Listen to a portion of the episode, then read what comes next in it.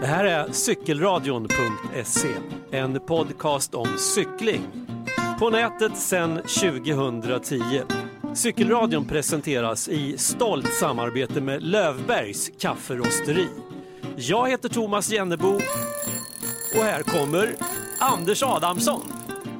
Mm, och vi funderar, eller vi och vi, jag funderar på vilken gång i ordningen det var. Vi brukar alltid inleda med det. Eh, 84, 85? 85an är det här. 85 gången som vi kör en, eh, en podd, cykelradion.se. Och återigen så sitter vi här på Norra Cykel eh, i Örebro på Engelbrektsgatan och Ja. kollar ut över, man ser nästan stranden här ute. Det är ju en strand här ute på Strumpis numera. Ja just det, de har ju kört dit eh, grus och sand och grejer. Det var beach party. Beachparty, ja. Och Det är ju beachpartyväder verkligen nu. Vilken, vilken junimånad vi har. Ja men helt sanslöst. Och jag ska säga på vägen hit, jag bor ju fyra mil utanför stan, så mötte jag tre stycken cyklister. De var inte ihop, men så här, plopp, där kom en och där kom nästa och så kom det en till. Eh, Så det är perfekt dag för att cykla. Sen jag kommer in till stan så en av skolorna, Engelska skolan, de verkar ha skolavslutning idag. Så där välder ut en massa, det är väl högstadieelever tror jag, gissar jag, på åldern att döma. Eh, välder ut folk. Och nästan alla cyklade. Jag, har, jag vet inte när jag såg så många fjortisar på cykel samtidigt senast. Härligt. Det var rätt läckert att se. Det var liksom... Ja, jag undrade vad det var när, jag, när du kom in här. Du såg så glad ut. Ja, men det jo, förstår det- jag. det var ju Man får sett alla unga Ja. cyklister. Ja. Vi ser ju det här i coronatider också liksom på olika sociala medier och vi ser också i tidningar och ra rapporter av att eh, cykelbranschen går bra. Fler och fler cyklar och eh, man hör flera som säger ja, men jag kommer inte åka bil sen fortsättningsvis. Vi får väl se när vintern kommer. Hur många som står, står ut då. Men alltså, vi fick en indikation redan när vi var här för, eh, alltså, i mars och sände här på Norra Cykel i Örebro. Eh, från Pelle som berättade att ah, men det är svårt att få tag i hojar alltså, hos generalagenterna. Och sen har de där rapporterna fortsatt att komma att cykelbranschen går ju som tåget just nu. Ja, får hoppas att det går lite bättre än tåget för det hackar ju lite grann. Hackar ibland. Hackar ibland, kanske Ja. cykelbranschen. Eh, vad har vi på programmet idag då, Thomas? På programmet idag, vi har ju en gäst som vi ska presentera alldeles strax såklart. En spännande gäst på många sätt tycker jag. Och sen så har vi, vi ska ta en djupdykning i en cykelcommunity som kanske inte är så jättekänd än för det stora flertalet, men kommer att bli. XL Biking. Det handlar om att göra cykelvärlden mer eh, tillgänglig för alla oavsett liksom vad vi är för typer helt enkelt. Det låter spännande. Det väl, och så har vi ju tävlingen såklart. Såklart, ja, vi hade ju en, en lyssnarfråga och vi har en lyssnarfråga på gång också. Så det gäller bara att klura ut en bra fråga här under programmets gång så att vi kan dra iväg en sån så att det blir ytterligare någon eh, lycklig som vinner den här snygga cykelradiotröjan. Den tionde gången som vi har en egen design på eh, cykelradions tröja och det är Kalas som är med och eh, hjälper till så att vi kan ha så här snygga tröjor och lotta ut till er som lyssnar på cykelradion. Just så. Mm. Ja, så det är ungefär det vi har. Eh, Mattias Räck, han verkar mest hålla till med dubbelstakningens eh, tidevarv för närvarande.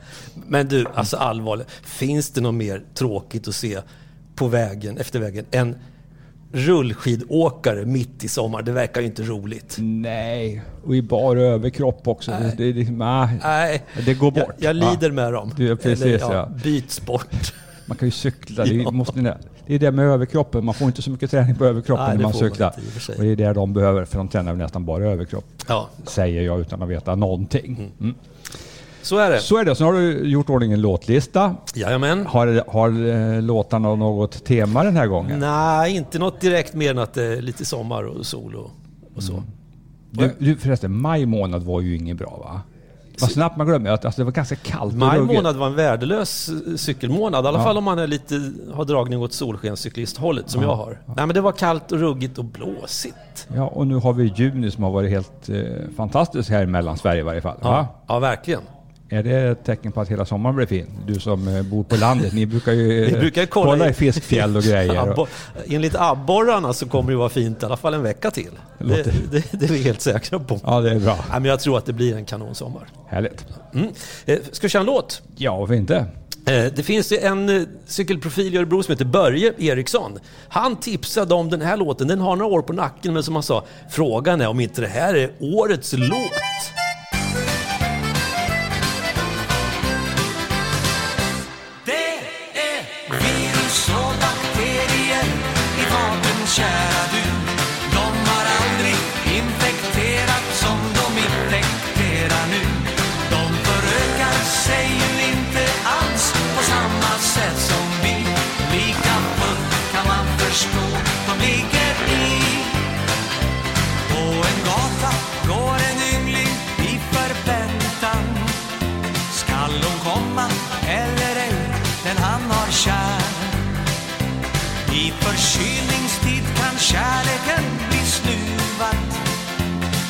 Sig själv. Han går och tänker si så här.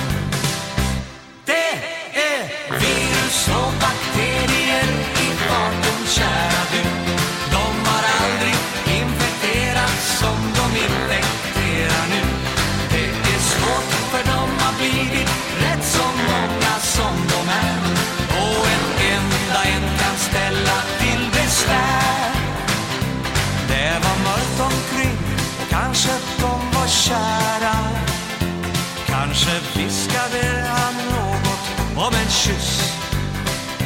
Sjunde himlen var väl aldrig förr så nära. Men så sa hon, tänk min mamma sa det nyss. Det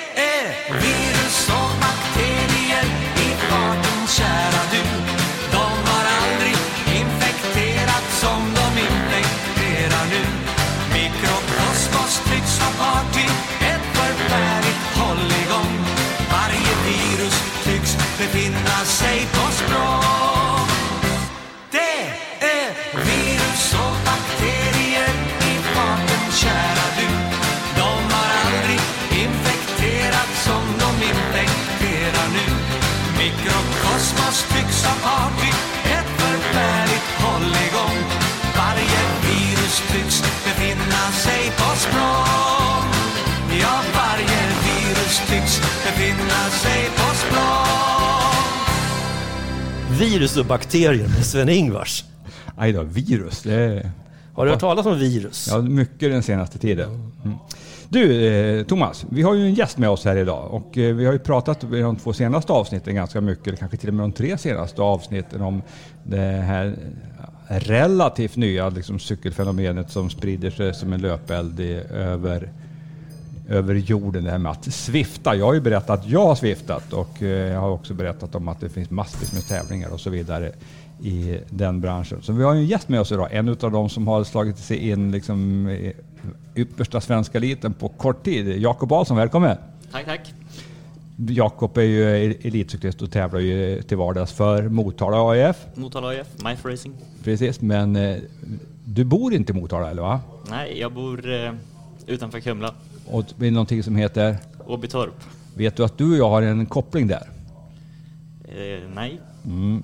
Det var nämligen så att jag är född i Åbytorp. Kan du tänka dig? Ja, Mäktigt. på Sillagatan. Sillagatan ja. Ja, vet du var den ligger? Ja, absolut. Ja, ja. Den är nyasfalterad precis. Den är nyast. Jag cyklade förbi där häromdagen faktiskt och då hade de ju eh, på, äh, grävt och grejer där.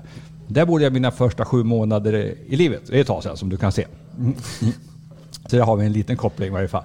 Men eh, Jakob, liksom, berätta lite grann. Hur kom du in i, i Swift-gänget? Eller Swift-communityn som det heter numera? Eh, Ja, jag kallar mig då kanske en liten nybörjare på Swift ändå, för det var första gången jag testade på det i eh, april tror jag. Efter, eh, ja, på en vår som inte varit precis som jag hade hoppats på då. Mm, en eh, coronavår. Precis. Och- Jag var precis hemkommen från det sista tävlingsförberedande lägret då, i Mallorca med laget. Och eh, ja, vi fick reda på där i slutet av lägret att det var inga tävlingar i sikte. Att det var ja, Corona då. Okej, så ni hann och var, ni var nere i Spanien så att Ja, säga? vi, eh, vi var ju nästan fast där nere i, eh, när de satte in sin lockdown. Vi åkte hem dagen innan det. Oj då, Så det var precis på på gränsen där. gränsen av. Så det var, det var skönt att man fick komma hem ändå. Ja. Okej då, men sen då Swift, hur, hur eh, Ja, det, alltså, peppade, var det någon som peppade in dig där eller? Vi bestämde lite där i laget att vi, vi måste ju synas på något sätt. Vi måste ju försöka vara med på något i alla fall så vi inte bara blir ja, sittande.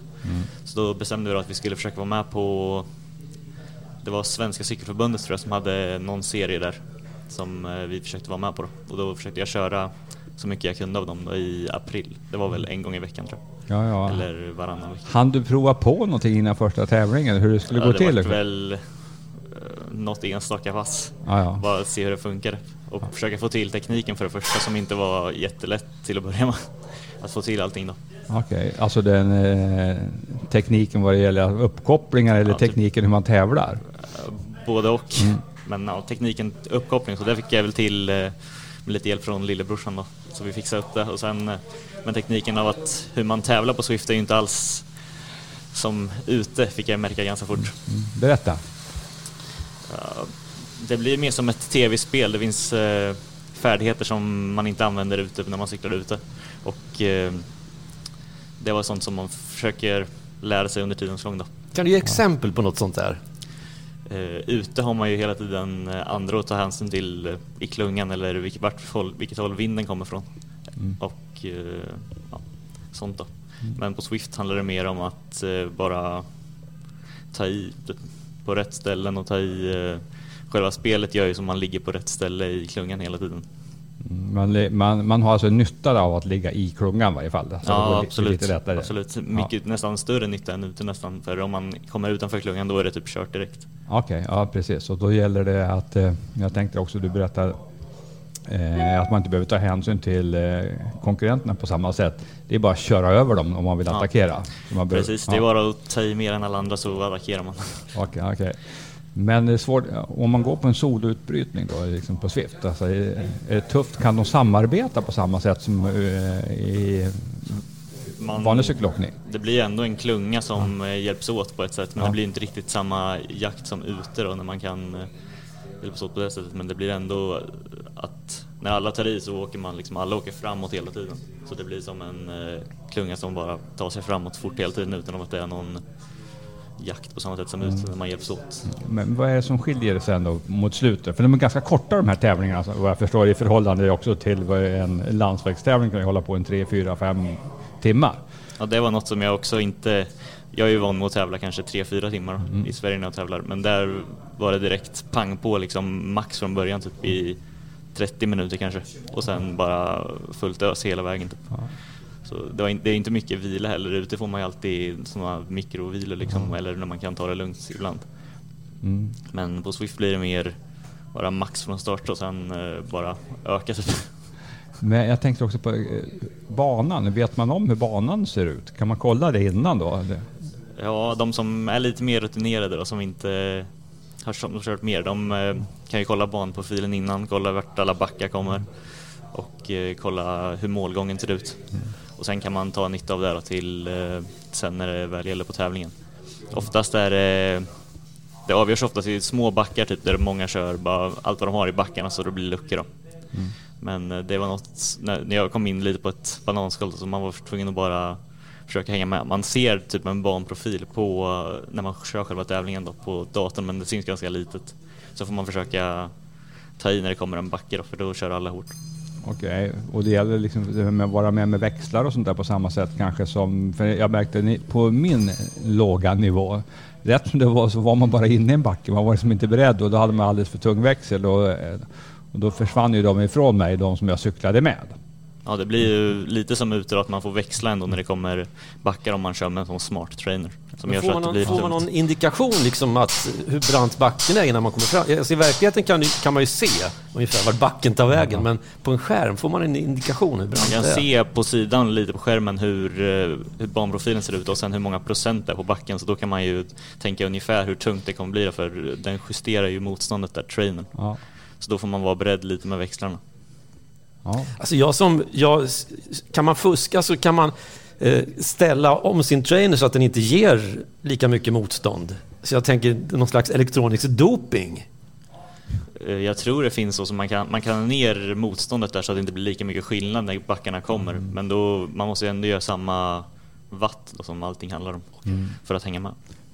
När man kör en tävling, så här, hur många watt snittar man på ett ungefär? Det blir någonstans mellan 300-350 kanske. Om man ska försöka hänga med täten då. Det är ganska mycket det. Ja, det blir ju det blir på ett annat sätt än mot ute när man får, där ute får man ju oftast lugnare perioder där snittvatten går ner och det är svårt att jämföra på det sättet. Ja. Men ehm, ja, det är tufft. Det blir mer som ett eh, GP-lopp. Okej. Jag tänkte också att det är nästan som en skid, skidåkning brukar jag säga, liksom, med individuell start. Liksom, det, är liksom, det är 90 procent eh, hela tiden man ligger på. Medan i cykel och linjelopp, ja, men då är man ju på 100 och sen ibland är man på 60 och 50. Det varierar. Det blir lite en annan eh, typ av cyklist som kanske gynnas då. Men du var bra på det här visade det sig ganska, ganska snabbt. Ja, jag fick väl med mig några bra placeringar. Så det var... Jag vet inte riktigt vad det var som eh, gör skillnaden mellan att vara bra på Swift eller inte men eh, ja, jag, jag var sugen på att ta i liksom. Jag hade laddat för att tävla Ja. ute så jag, jag ville använda det. Jag, jag hade tränat hela vintern bra och jag kände att jag ville eh, få något ut av det ändå. Mm, men du har en bra kapacitet vet jag. Jag, jag, Jag, hör, gi- jag gillar att köra uppför backar Mm. och tempolopp då, det är det som jag gillar mest. Och det verkar som det är ett ganska bra vinnande koncept i Swift också. Ja, och det är ett bra- vinnande koncept på sikt i, i cykelåkning också. För det kan man väl säga att på eh, de allra största loppen ska man ju vara bra uppför och man ska vara bra på tempo. Det är de två sakerna.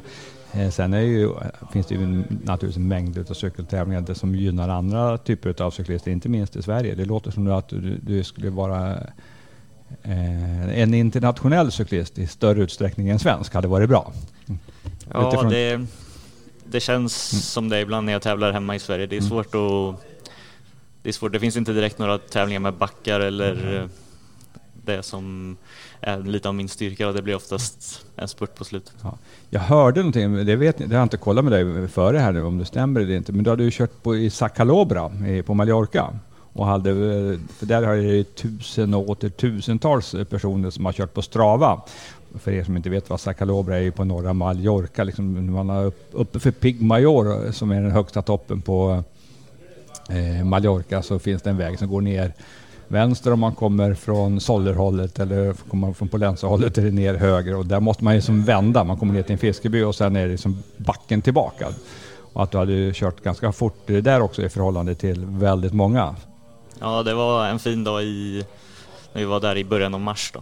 Som det var en riktigt fin dag, 20-25 grader och vi åkte dit till Sakolobra och körde, ja, jag ville köra och se hur man kunde stå sig där mot de som hade kört innan. Så det, det, det var roligt. Hur lång tid hade du på dig upp för det? Kommer du ihåg det? Eh, Jag tror jag körde upp från hamnen där på 26 minuter och 45 sekunder ungefär. 26.45 och eh, hur, på Strava kan man också jämföra sig med andra. Hur många är det som hade kö- kört fortare genom alla tider där då?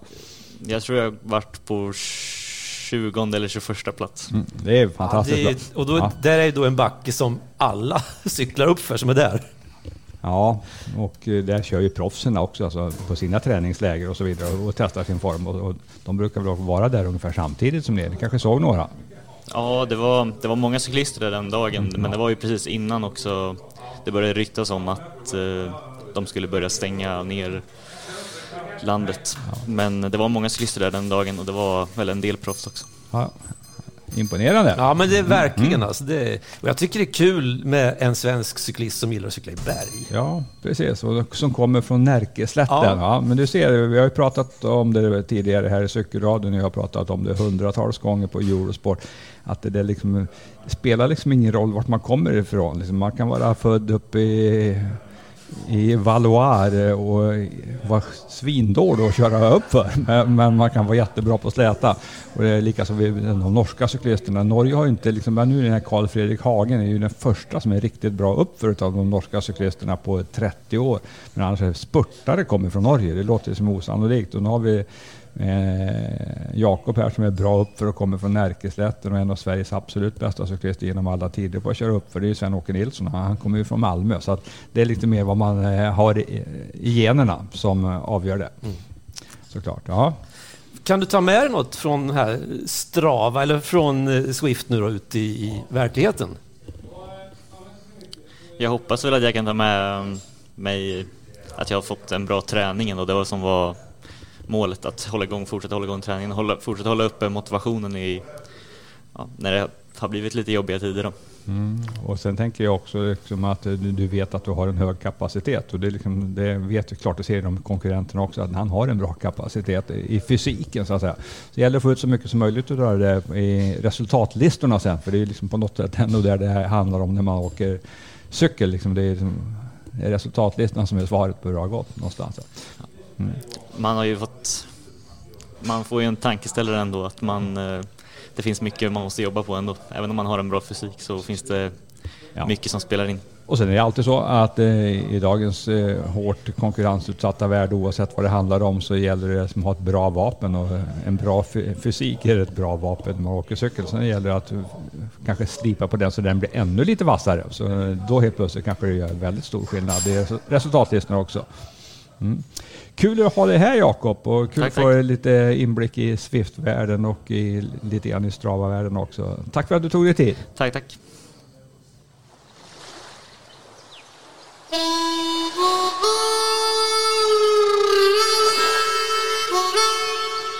Jag trivs bäst i öppna landskap Nära havet vill jag bo Några månader om året så att själen kan få ro. Jag trivs bäst i öppna landskap där vindarna får fart. Där lärkorna slår högt i skyn och sjunger underbart. Där bränner jag mitt brännvin själv och kryddar med johannesört och dricker det med välbehag till sill bäst i öppna landskap nära havet vill jag bo.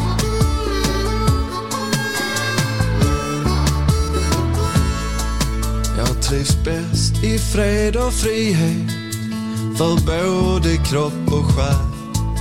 Ingen kommer i min närhet som stänger in och stjäl.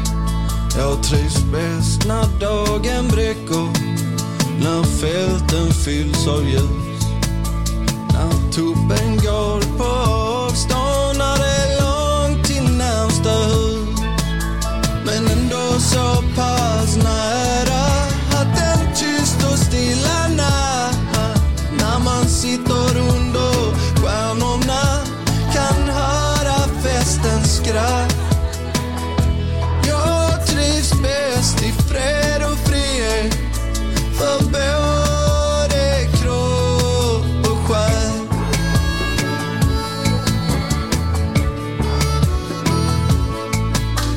Trivs bäst när havet svallar och måsarna gör skri. När stranden fylls med snäckskal med havsmusik uti. När det klara och det enkla får råda som det vill. När jag är jag och nej är nej och tvivel tiger still. Då binder jag en krans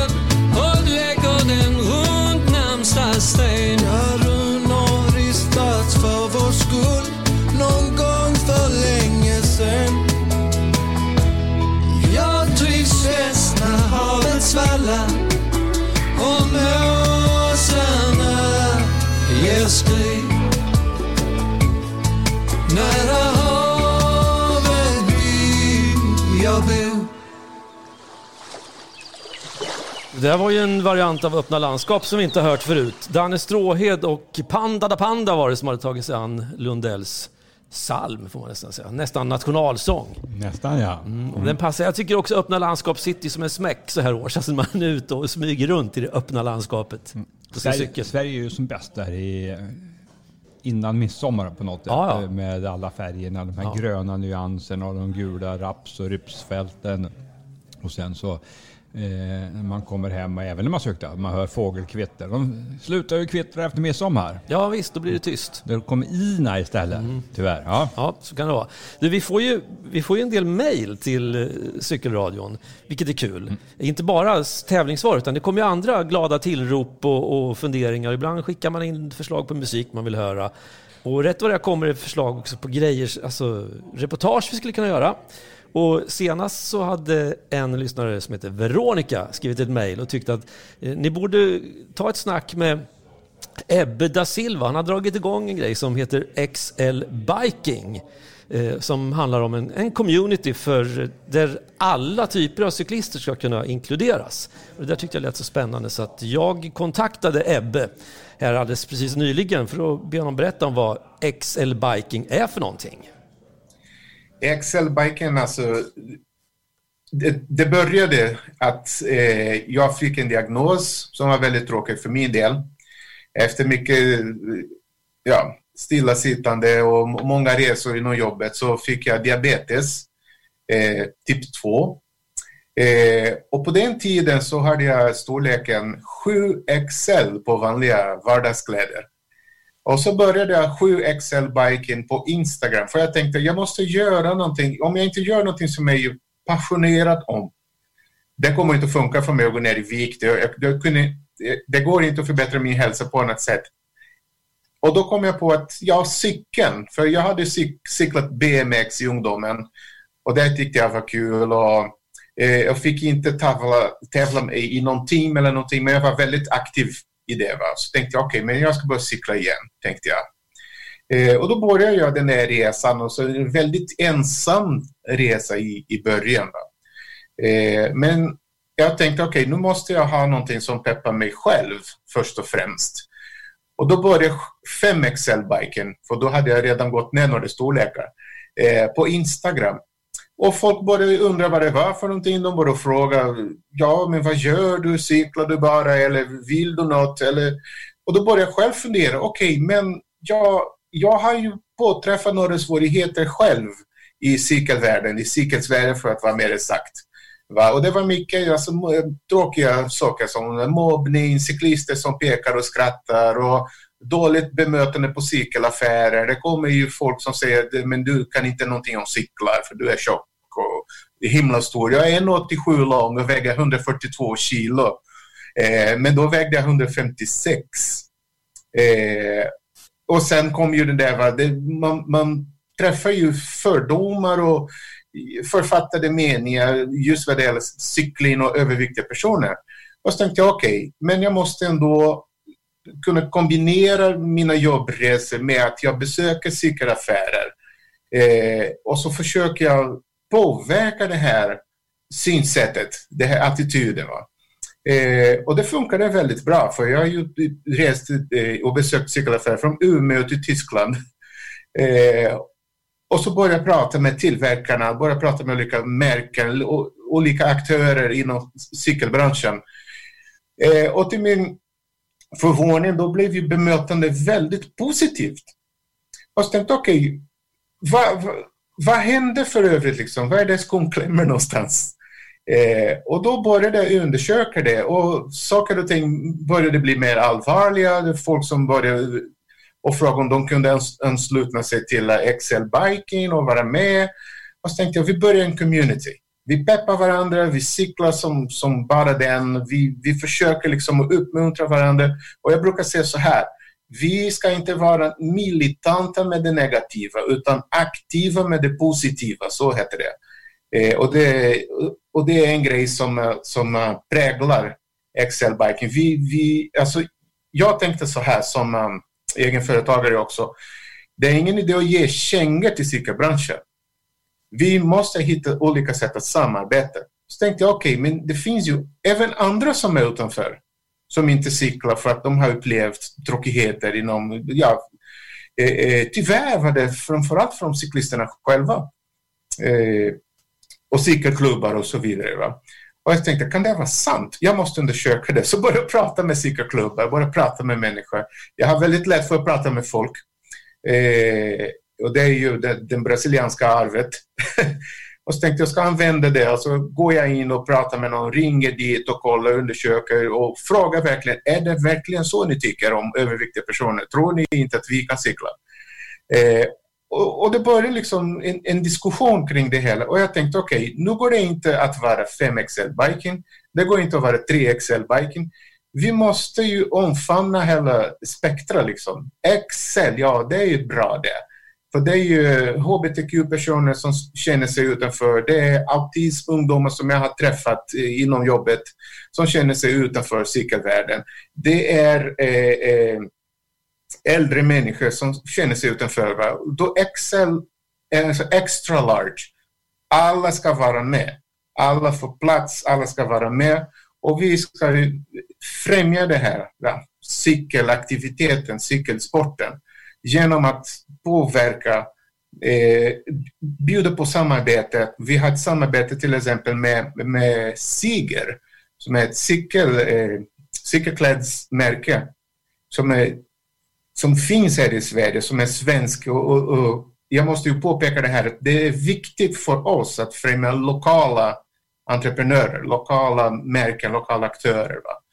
Vi har fått nobb, nobben från en del svenska cykelmärken, men Seger har varit positiv och de vågar liksom börja tillverka kläder i extra stora storlekar. Nu, nu menar jag superstora storlekar. Eh, och det var viktigt för vi engagerade communityn. Och medlemmar i community fick vara med och agera modeller och det tyckte de var härligt. Och det var ju fantastiska för varje del. Va? Nu har vi påbörjat samtal med, med Vätternrundan också. Eh, så att det ska finnas Vätternrundetröjor för oss Excel-bikers som, som cyklar Vättern. För det är många som gör det. Men de kan inte fira med kompisarna för det saknas kläder i deras storlekar. Så det är bara ett exempel för att vi vill fånga det här samtidigt som vi vill att eh, när man ser den där loggan, när man kommer in och när man ser ordet Excel-biken, då vet man att alltså, det är ju positiva människor som vill uppmuntra andra, främja cykelsporten och bjuda på samarbete så att det blir bättre cyklar, bättre utrustning och att vi inte spelar spel med människoliv. För vi vet att genomsnittet är ju, cykeln är inte tillverkad för en 145 kilo person, va? om inte det är en elcykel. Men varför? Så vi ifrågasätter lite. Va?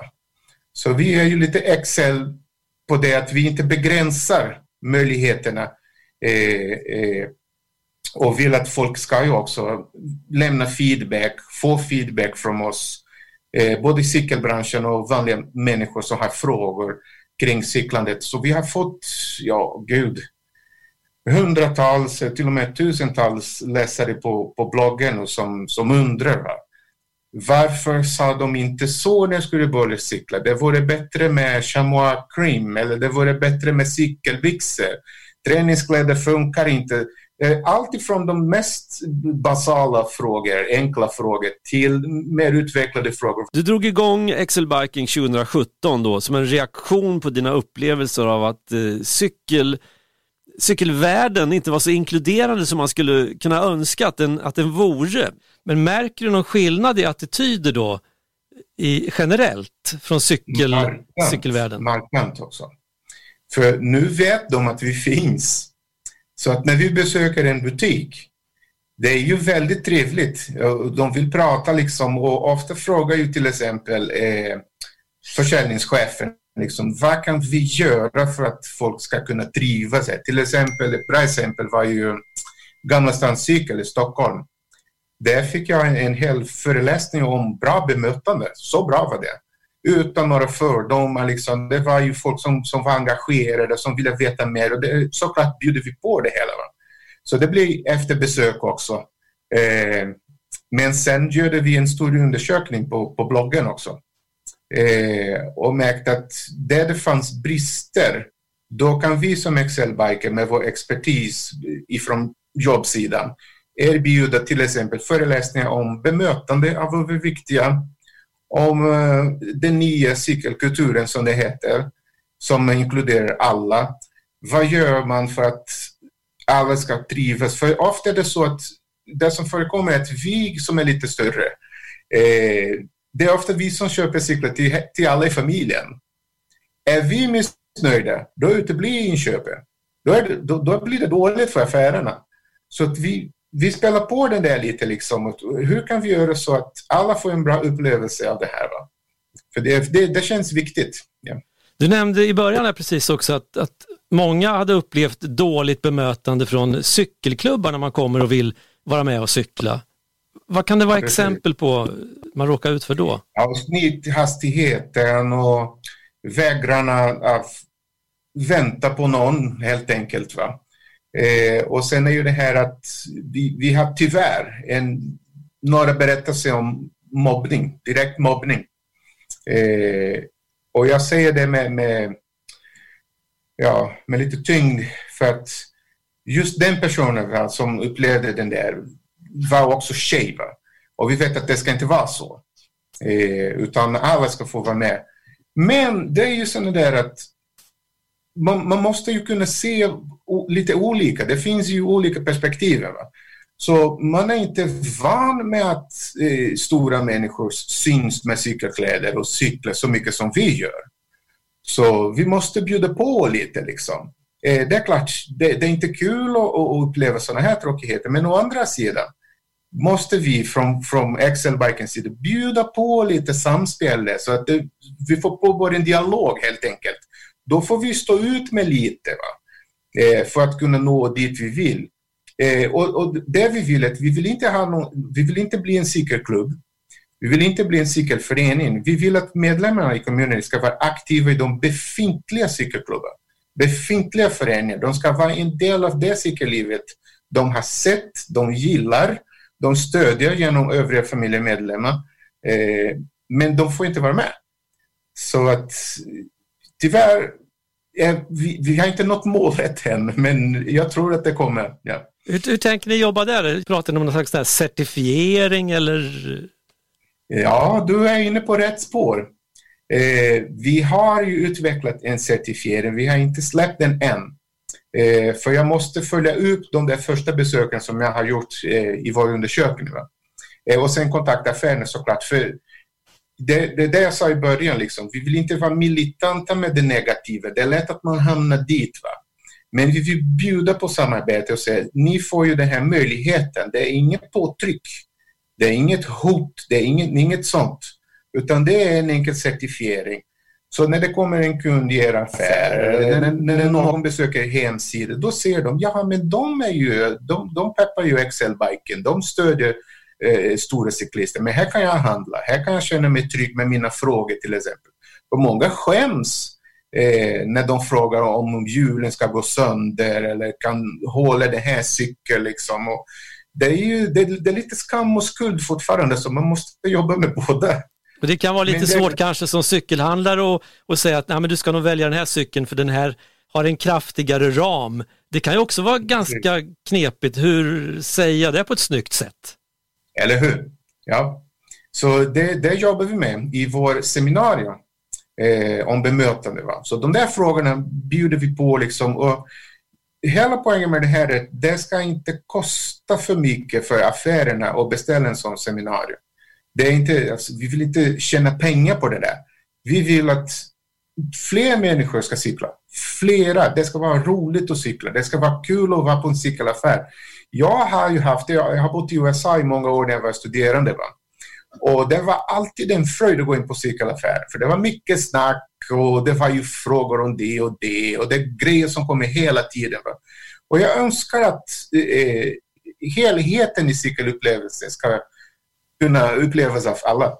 HBTQ-personer, autism och Aspergers, ADHD, gamla som unga, tjocka som pinnar, fjädercyklister. Alla ska med. För det är roligt. Vi vill visa att vi är lika passionerade om cykelsporten som alla andra. Va? Du återkommer lite då, då till det här med Aspergers. Jag, jag nämnde det en hel del för jag har barn med Aspergers. Eh, och cykeln har varit en jättegrej för dem. För jag menar, jag hade en sån som var hemma sittare i tre år. Va? Och så köpte jag en racercykel. Och så bestämde jag mig att jag skulle också cykla mer och mer och mer och mer. Och så småningom så nappade han på det. Va? Nu cyklar han själv. Alltså, jag, kan inte, jag följer inte med honom längre för han cyklar hur mycket som helst. Eh, och han är den enda fjärde cyklist som har en Excel-biking-tröja. för han är, så, han är så liten och så smal. Men det är ju den, den andan vi vill eh, framföra. Va? Det, det är roligt, det är kul. Vi, vi vill inte liksom kritisera, ge kängor, vara negativa på något sätt. Och det där får bli slutorden Ebbe för den här gången. Tack för att du var med i Cykelradion och berättade om ditt arbete för en mer inkluderande cykelvärld. Vi har nog anledning att få återkomma till dig framöver vid tillfälle. Ha det gott! Tack! Och tack för att du äh, blev intresserad av Excel-biking.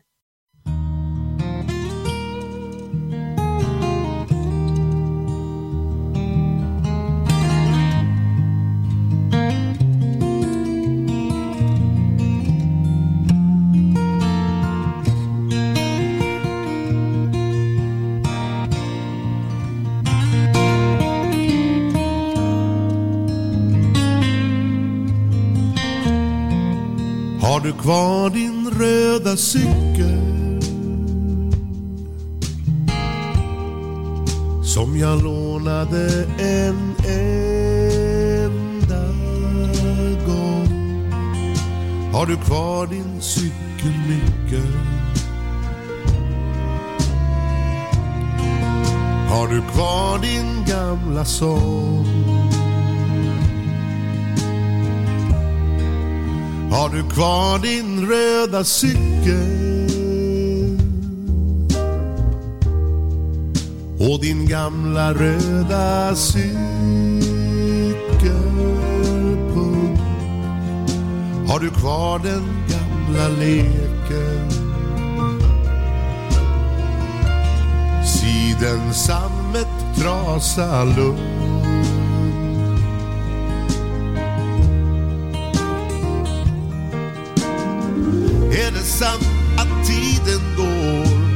fast åt ett annat håll? Är det sant att tiden går fast spelar det någon roll efteråt?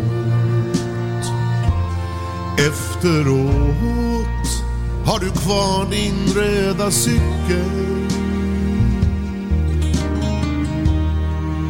Har du kvar din varma röda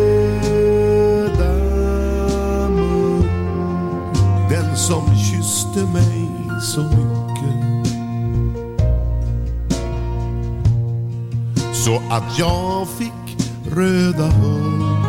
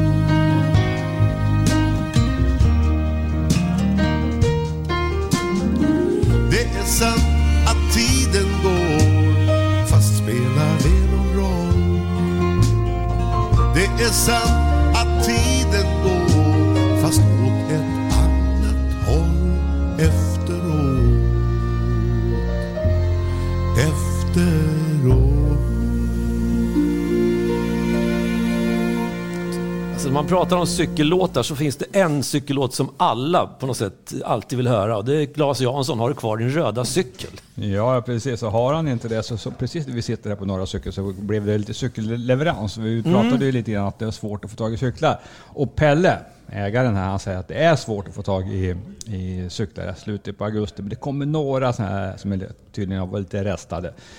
Och det, är- här, i det här fallet var det träckcyklar från Waterloo. Just det. Ja. Eh, Och Pelle har ju bara öppnat, han har gläntat lite på locket. Jag tänkte vi kunde göra sån här unboxing i cykelradio. Det är populärt på YouTube med unboxing. Ja, ja. Man packar upp allt möjligt. Jag får ju unboxing live. Ja, och det var en, den första var en mountainbike och vad är det andra för någonting då? Är det en, ja, också en mountainbike? Okej, jag fick inte se någon sån här racer som jag gillar. Jag gillar mountainbike också i och för sig. Men en, en snygg racer hade varit kul. Ja, men vi har så många andra snygga bakom oss här. Men det här påminner lite om det som Ebbe pratade om här i inslaget innan. Om att hur kul det var i en cykelaffär. Det är alltid roligt att gå in i en cykelbutik oavsett var i världen man är. Men det brukar jag alltid göra. När man eh, går förbi någon så går man alltid in och sen klämmer man och känner Mm. på någonting. varje fall. Det kan vara någon ram eller någon cykelpryl. Tittar man, finns det någon kampanjol? Och här finns det kampanjol. Och ja, okej, då, är liksom, då har man varit med förr. Men, eh, och mest av nostalgiska skäl då kanske. Annars är det ju andra märken som är, har sprungit förbi. Verkligen, Shimano. Bland annat då såklart, som är den största komponentstillverkaren i världen, överlägset. Du, vad hade vi kvar för någonting? Vi har ju våran lyssnartävling, den har vi kvar. Tävlingen va? har vi kvar. Ja, precis. Och den ska vi redovisa. Vi brukar köra en timme som ni vet. Mm. Eh, Och hur länge har vi varit igång nu Thomas? 43 minuter. 43 minuter, ja. Så att, eh, ska vi ta tävlingen den där? Och sen eh, tänkte jag att vi kunde ta den, en ny lyssnarfråga efter, Mm. eh, efter det. Och sen kör vi en låt och sen har vi en avrundning, en spaningsavrundning. Vilket upplägg. Ja, vilket upplägg. Det Då, då spar vi liksom på något sätt heller inte tävlingen till det allra sista. Nej. Nej. Men vi, vi, Vi, över, vi, spar- överraskar. Vi har tävlingen näst sist. Ja, någonting måste vi väl göra. Ja, dra igång tombola får vi se. Och precis där försvann strömmen. Det gick en propp i vår portabla studio. Ja, det var inte så lyckat och dessutom försvann vi bort från eh, hela jordens eh, yta med våra röster. Så vi liksom eh, fixar till det lite grann så här dagen efter. Just det, så att det som, som försvann egentligen det var själva tomboladragningen. Ja, och den är ju kanske den viktigaste i hela programmet dessutom. Eller hur? Så att, Vem men, ska vinna en, en sån här snygg Löfbergströja? Just det. Men eh, tombolan funkar och eh, ja, vem var det som vann tröjan nu då? Det var Kjell Rylander. Kjell Rylander som vi tror faktiskt har vunnit någon gång för flera, flera år sedan. Och då tänker jag då den tröjan eh, som han har haft och kört i sedan dess kanske lite utsliten så det passar bra med en ny och snygg tröja. Och han, precis som alla andra den här gången, tror jag faktiskt hade svarat rätt. Det var ju en liten googlingsfråga tror jag för de allra flesta det här. Ja, det, just det. om, det handlade ju om Bradley Wiggins när han tog sin första medalj i, i de olympiska spelen och rätt svar var i Sydney 2000. Och sen tog han medalj i ytterligare fyra olympiska spel, alltså sammanlagt medaljör i fem olympiska spel på raken. Det är Storbritanniens meste medaljör genom alla tider. Alla idrottsmän eh, inräknat. Häftigt. Ja. Ja, det är mycket häftigt. Har vi någon, någon eh, ny gigant som du ska eh, trimma oss på Ja, nu, eller vad blir det för slags det- tävling den här gången? Den här gången, eh, håll kvar på det olympiska temat. Jag vet att jag har varit inne och pratat om det tidigare här i cykelradion. Om eh, våra tre olympiska guldmedaljörer i cykelåkning. Först ut var ju Harry Stenqvist, han örebroaren Harry Stenqvist som var född i Chicago men inledde sin cykelkarriär just i Örebro. Men blev olympisk guldmedaljör i Antwerpen för ganska precis 100 år sedan. Det var 1920 som han levde sin dröm, Harry Stenqvist. Eh, Bernt Johansson var nästa att bli olympisk guldmedaljör. Det var 1976, den 26 juli. Och det var ju lite, ska vi säga, Bernt var en duktig cyklist, väldigt duktig. Vi hade en fin generation cyklister, men den som de allra flesta trodde faktiskt skulle leverera ett bra resultat på de olympiska spelen var ju faktiskt Sven-Åke Nilsson, som året innan i VM i Mettet i Belgien hade varit, blev tvåa och två år tidigare, då, 1974, på generalrepetitionen av banan i, i OS, då världsmästerskapen hölls där i Montreal. Då blev ju Sven-Åke Nilsson nia. Så han var liksom på gång. Man kunde tippa också på stryktipset. Där. Tar Sven-Åke Nilsson eh, medalj, då ska man sätta en etta. Ja, tar han poängplats, ett kryss. Och när han blir utanför var det en tvåa man skulle sätta. Men så var det Bernt Johansson med ett klassiskt eh, ryck när alla liksom precis började pusta ut att de hade klarat den sista stora utmaningen på den här rundan. Då attackerade Johansson och sen, ja, sen är ju resten historia. Så det var lite häftigt. Jenny Rissveds har ju tagit den tredje cykelmedaljen, guldmedaljen, det var ju senast då i Rio de Janeiro. Men frågan den här gången, det är ju Bernt igen. För Bernt hade ju en jättefin karriär. Den avslutades lite abrupt eh, på en av etapperna i Giro d'Italia. Eh, jag tror att det var 1981, så liksom mitt där, ja, där bröt Bernt eh, Giro d'Italia, vände, åkte till hotellet och kom aldrig mer är tillbaka på eh, cykelbanan. Då hade han liksom fått nog av den här tuffa världen. Han lyckades bra som professionell cyklist, ska vi säga. Han var bland annat trea på Giro d'Italia. Det var väl hans främsta merit. Men frågan den här gången är alltså, i vilket professionellt stall debuterade Bernt Johansson som professionell våren 1977? Och har man en känsla för det där, då skickar man ett mejl till redaktionen snabel cykelradion.se. så har man chans att vinna en sån här snygg cykeltröja. Det har varit eh, väldigt tryck på de här tröjorna den här gången, du Thomas. Det har varit Ja. ett fantastiskt drag efter dem, men det, kan det bero på eh, färgen och formen? Jag, jag tror lite grann det. Den, eh, den syns bra. Den syns bra den här gången. Den, den är vi nöjda med också. Ja, verkligen. Och eh, det är som sagt jätteroligt att vi har med både Kalas och Lövbergs på de här tröjorna. Ja, det, det är kalas det. Det är kalas det, verkligen, på alla sätt. Jag kan säga förresten att den här tröjdesignen, den fick ju eh, beröm från ett oväntat håll häromdagen. En, en granne bara dyker upp och undrar vad är det för en snygg tröja som den var jättesnygg. Och det här är en person som inte alls, tror jag, egentligen gillar den här typen av, av kläder, alltså sport, eh, cykeltröjor, liksom alla dess märken och allt vad det är. Ja. Då Ja, fick jag ju kul. förklara att det var ju Cykelradions eh, nyaste, senaste design. Så att, Härligt. ja, så är det. Mer sånt. Mer sånt. Mer sånt till oss. Jajamän. Som sagt, redaktionen snabel cykelradion.se det är adressen då för tävlingssvar och där kan man också skriva lite annat som man vill meddela med omvärlden via oss. Om man är med och tävlar ända fram till nästa program och när nästa program kommer har vi inte en aning om. Nej, men däremot så har jag en aning om att vi ska spela en låt nu och sen ska vi tillbaka till det programmet som det blev ett avbrott i. För att vi ska vet. nämligen prata lite grann om vad nästa program bland annat ska handla om. Håll i! Nu kör vi tidsmaskin igen.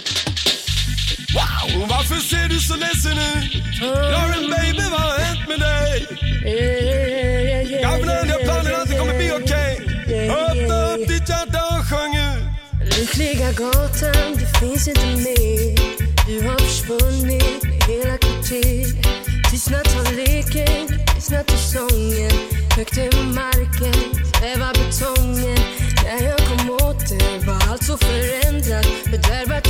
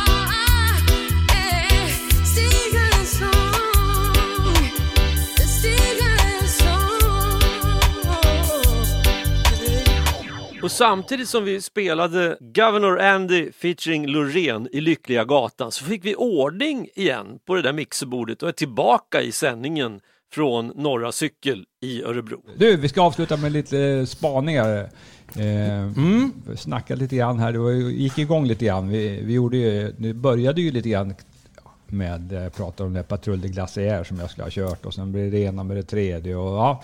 Och nu är vi, sen gick ju du också att eh, du ska köra Närke runt. Ja, men visst. Så Närke nära runt. kanten som möjligt. Ja, precis. Och jag har nu har lyckats hitta, alltså, bara hitta landskapsgränser nu för tiden. Det är inte så lätt. Det är inte så lätt. Så jag, någonstans hittade jag en karta, jag tror den var från sent 1700-tal.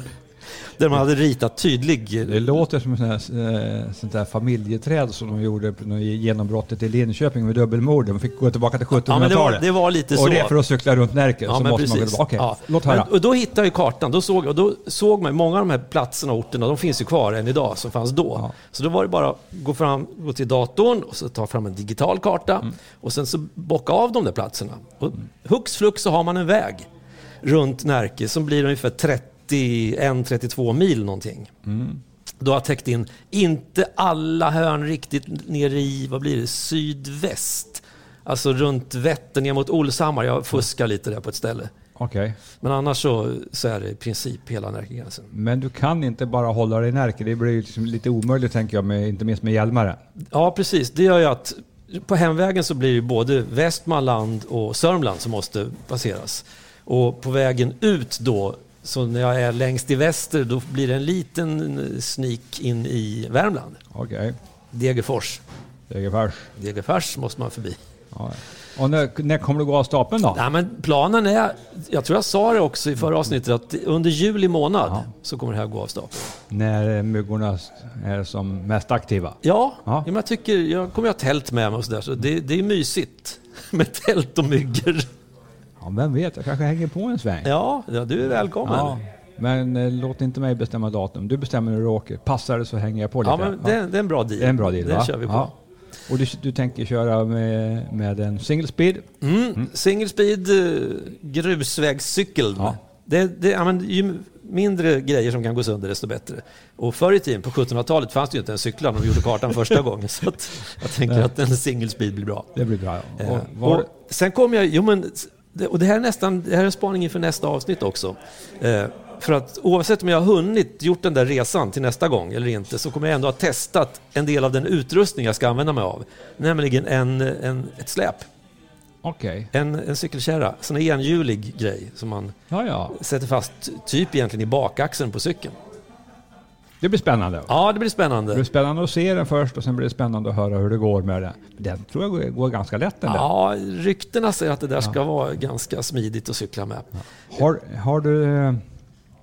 Titta, är det något backigt någonstans tror du? Eller? Nej, Nej, det- alltså- Närke är ju inte känt för att vara backigt nej. som Jakob sa här va? Nej, Det det. precis. Nej. Utan, nej, men det blir väl det, jag kan tänka mig när man kommer från Degerfors och sen kör man där efter Kosia heter det va? På den sidan Ja. Kosia, ja. Och sen så ska man över till Villingsberg och sen bort mot Garphyttan. Ja, det kan du, då är du uppe i Kilsbergen. Ja, där är väl... Det är klart, om jag då tänker ta mig upp till Ånnaboda och käka en glass, då blir det ju Närkes värsta slash bästa backe uppför.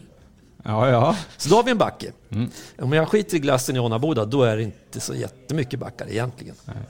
Men en glatt kan man inte hoppa över va? Nej, jag tycker... Nej, men det vore ju fränt att testa den där kärran nerför sen. Ja, ja. Men då kan du ju ta en fika hos Peter Kretschi också då. Ja, just det. Håller ju till där uppe. Ja. Ja, nej, men det var väl det. Så jag, har, sen jag har en grej till på gång till nästa avsnitt. Förutom då att berätta om hur den där kärran Mm. går, så ska jag också kolla lite närmare med lådcykling. För jag sprang på en, en kompis häromdagen som jag inte hade en aning om att han var lådcyklist. Okej. Eh, Men det var ett nyligen ett, gjort inköp till familjen och han sa det är den bästa grejen jag någonsin har köpt. Det var som fasen. Ja, Den bästa grejen jag har köpt är ju en Brompton. ja. Och han har köpt en lådcykel. Det blir spännande också. Det har vi pratat om vet jag tidigare, att vi borde höra av från de här som jobbar lite professionellt med lådcyklar. Inte bara använder dem privat, men det ser man ganska många nu som har, det har slagit igenom. Och det är, med elhjälp och så, så vidare så är ju det väldigt praktiskt naturligtvis. Men det blir kul att höra också. Ja, Mm. Så det blir det. Mm. Själv då? ja själv då? Ska jag spana någonting? Alltså, jag spanar mot en, det är en månad som kommer. Efter juni kommer juli. Jag har inte varit ledig i juli månad sedan 1997. Men jag kommer vara ledig i juli den här gången. Så det, det, ni ska få reda på hur det är att vara ledig i juli.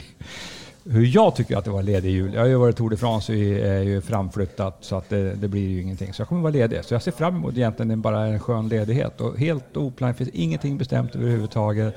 Utan vi följer ju eh, den här pandemin liksom noggrant och försöker leva så gott vi kan efter det. Men det, ska, det blir min spaning. Berätta, hur är det i juli månad? Jag har hört talas om att folk grillar eller vad det heter. Jag ska kolla det. Ja, det blir bra. Det ser vi fram emot att få höra mer om. Det låter bra det. Ja, men ska vi stänga våran del av den här butiken nu då? Ja, så får några hålla ut till klockan 18. Mm, det blir bra det.